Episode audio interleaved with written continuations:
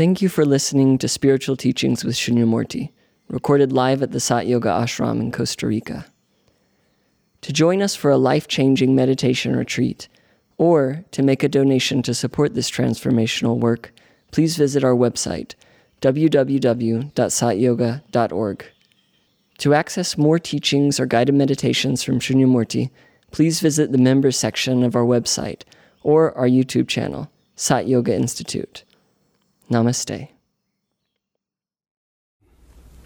You know, the word satsang, it means a gathering in truth,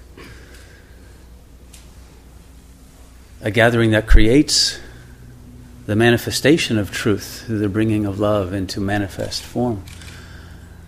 And it's a gathering in which your questions that you all have on your spiritual path can be answered to help you arrive at that. And the gathering itself allows us to knit together a true community, a true Sangha of human beings regaining our natural divinity after having forgotten about it for so long. And the remembrance is instantaneous, just as we prove to ourselves in this very short meditation. But now it must remain remembered constantly. The sanskara of that remembrance of our divine source must become constant.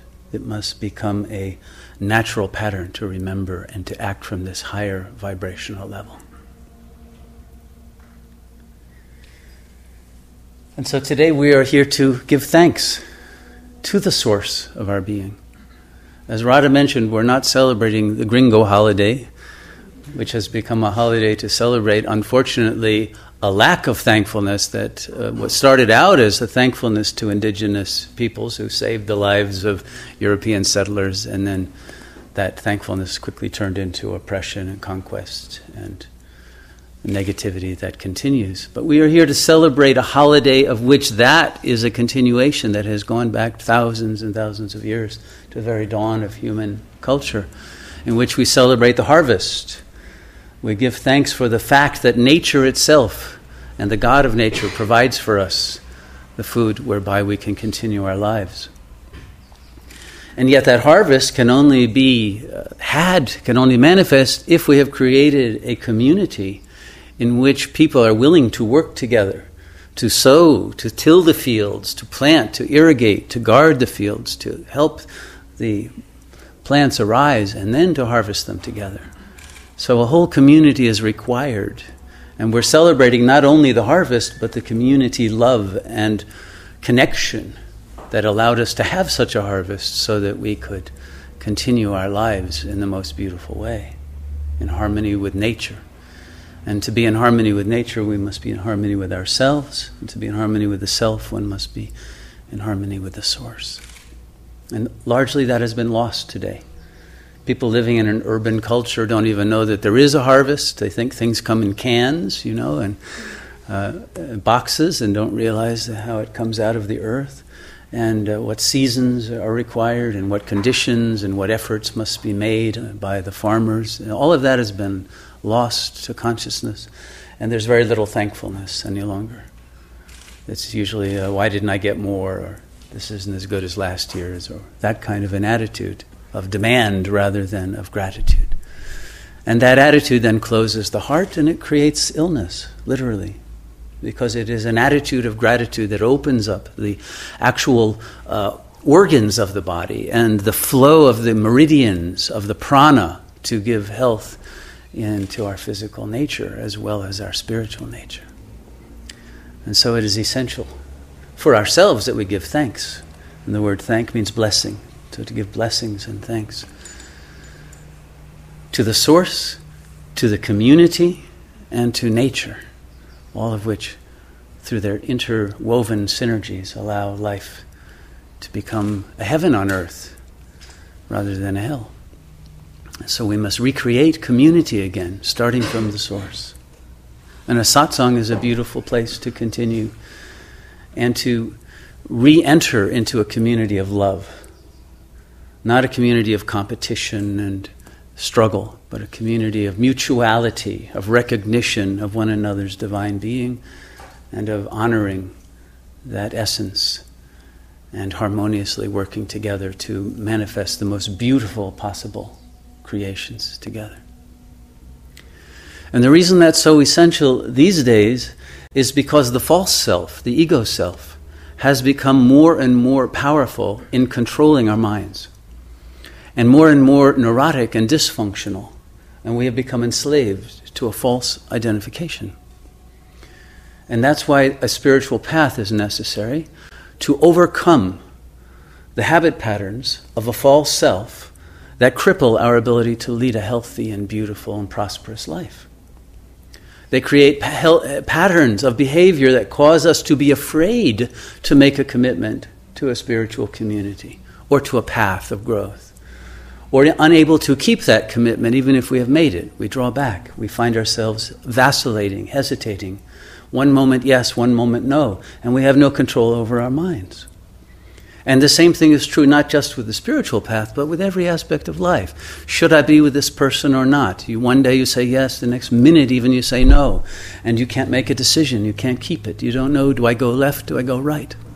And so people are going around in circles, or their will is paralyzed and their lives are caught in a deadlock. And these patterns then create bipolarities, up and down, the manic depressive pattern the feeling I can do everything, and then the collapse into the catatonia of despair. And people are trapped in these kinds of patterns because they have not transcended the ego mind to discover the mind of God within. And so a satsang, again, is a path to be able to let go of the ego mind that has so imprisoned us in anxieties and depression and despair and negativity and hatred and anger and all the things that we know about so well and prevent us from accessing the source of love and creative power that is within each of us. And so, if we can be courageous enough to be humble enough to find the help that we need to let go of these obstacles within, we can all be free. Liberation is our birthright, and it's not difficult. But it requires the commitment to do that. It requires at least enough capacity for a wholehearted acceptance of the need to be on a path and to be focused on discovering who one really is and what is the true meaning and purpose of one's life, and then living that, not just giving lip service to it, but living it, and working through the internal obstacles and distortions.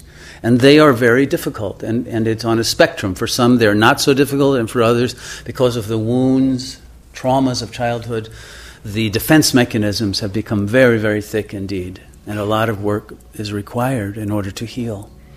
And that's why the energy field of a spiritual community and the wisdom of the traditions of healing that have been developed by humanity over thousands of years must be taught, must be transmitted, so that we gain the skills to heal our own hearts of their hurt, their pain, and the defenses around them that have distorted our ability to love and to accept love.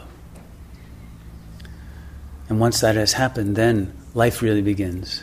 Then we really have something to be thankful for because we have found the source. And so, if one doesn't feel that gratitude now, if one still feels the vexations and the pain and the suffering of the ego, know that there is a path to the light at the end of that tunnel that will bring you a state of gratitude and grace, beatitude, and of new life. And that this is the path that has been taught in every culture, every religion. It's the same path of a death and a rebirth. We're all on the cross. We're all Buddha sitting under the tree.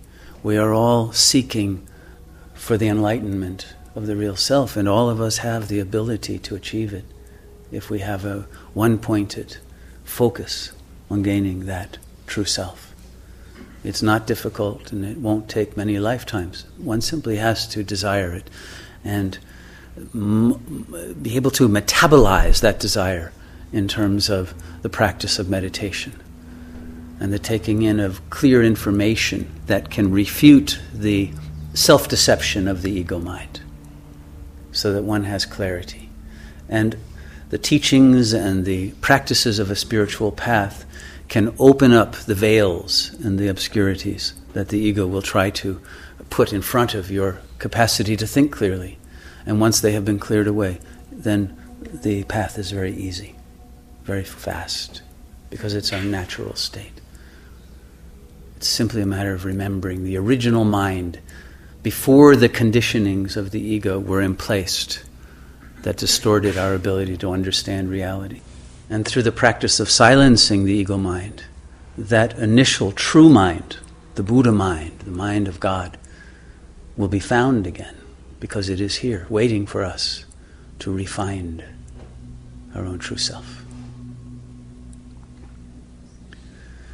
And I know that those who have been in this path for any significant amount of time have realized the benefits of letting go, even though it may be painful to have to look at unbearable wounds and feelings and attitudes and fantasies.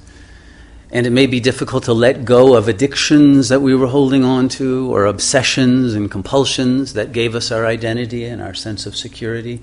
But the act of doing it, knowing we are supported in that purification of our soul, gives such lightness and such freedom that everyone afterwards will tell you and testify to the incredible grace and freedom and bounty of love that it offers you, and that it's worth the struggle, it's worth the effort to face the demons in the mirror of one's shadow in order to go through those illusions and find the light. And it is doable. And so we can all give thanks for that, for the fact that our nature has been created by God in such a way that we have the capacity to achieve liberation. But we have to want it.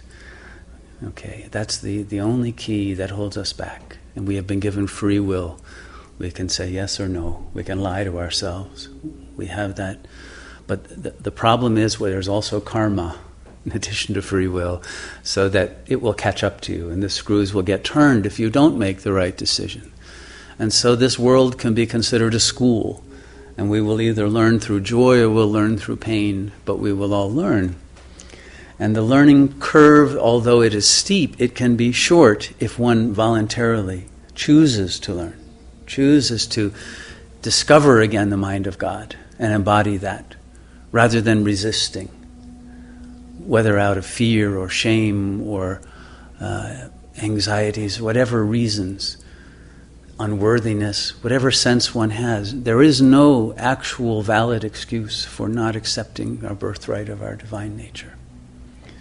And no reason not to, because we're only denying ourselves bliss, empowerment, fulfillment that we have a right to have in our lives. So why wait? Why not accept the offer that our divine nature makes to us at every moment and achieve liberation? And then offer that to others.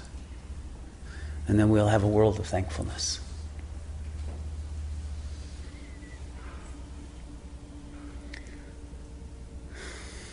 So, all of this is really very simple. Our community and our path is based on three pillars. One is truth. We have to face truths that are sometimes unpleasant. The second is presence.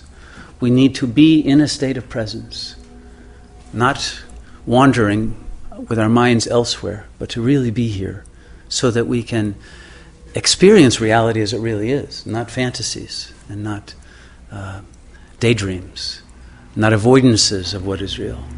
We must be present to our own existence in the true sense, and present to the higher dimensions of subtle inner experiences that we usually tune out.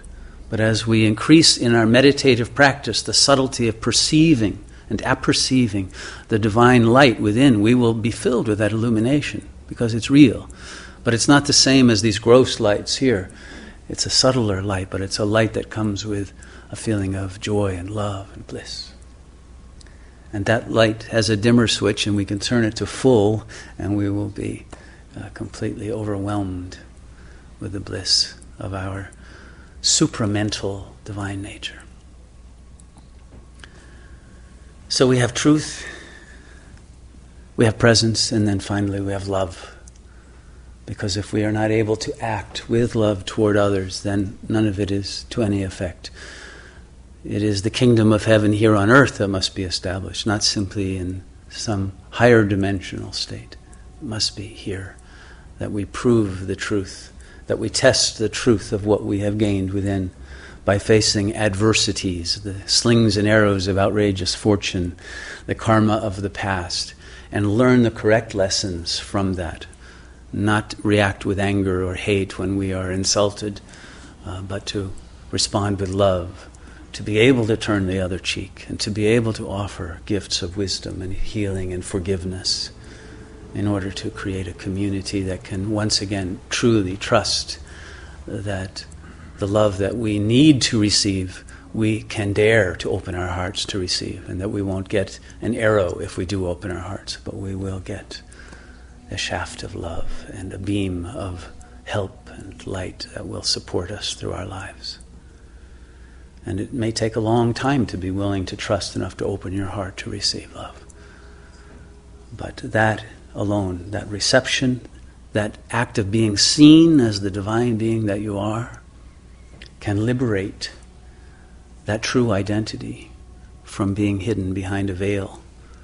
And it was hidden because no one saw in your childhood who you are. No one could recognize you because they didn't recognize themselves, and so they didn't have the capacity to see through the superficial levels of our being to the core. But when we can recognize the divine and honor that and value it and offer love, then a whole healing community can be created in which others can come and also be healed.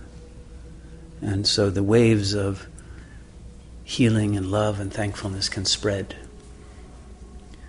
And I know that at this moment on the earth, there are many such communities trying to begin to do this same work. And eventually there will be a grid, and it's already beginning a network in which these loving energies will be shared globally that will transform the collective consciousness of our species. And this must happen now. Time is very short for it to be achieved. So I hope you will all participate in this. Not only out of the, the duty, the ethical imperative, but the joy, the fulfillment, because what better, what more wonderful, enjoyable way of living could one imagine than to be a healer of our sick planet and to fill the shortage of love with the abundance of the infinite that is available.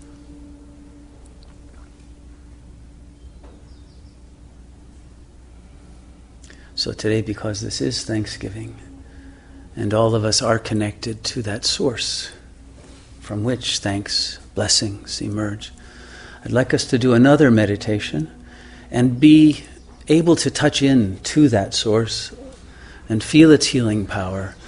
and whatever it is that you are thankful for in your life, in your existence, that you can express here today, if you wish, I will open the floor for everyone to offer a blessing or to speak about whatever is most meaningful to you in your heart that you wish to give thanks for, so that we can share all of this and multiply and augment the blessings of life that we have with this beautiful community that has come together today.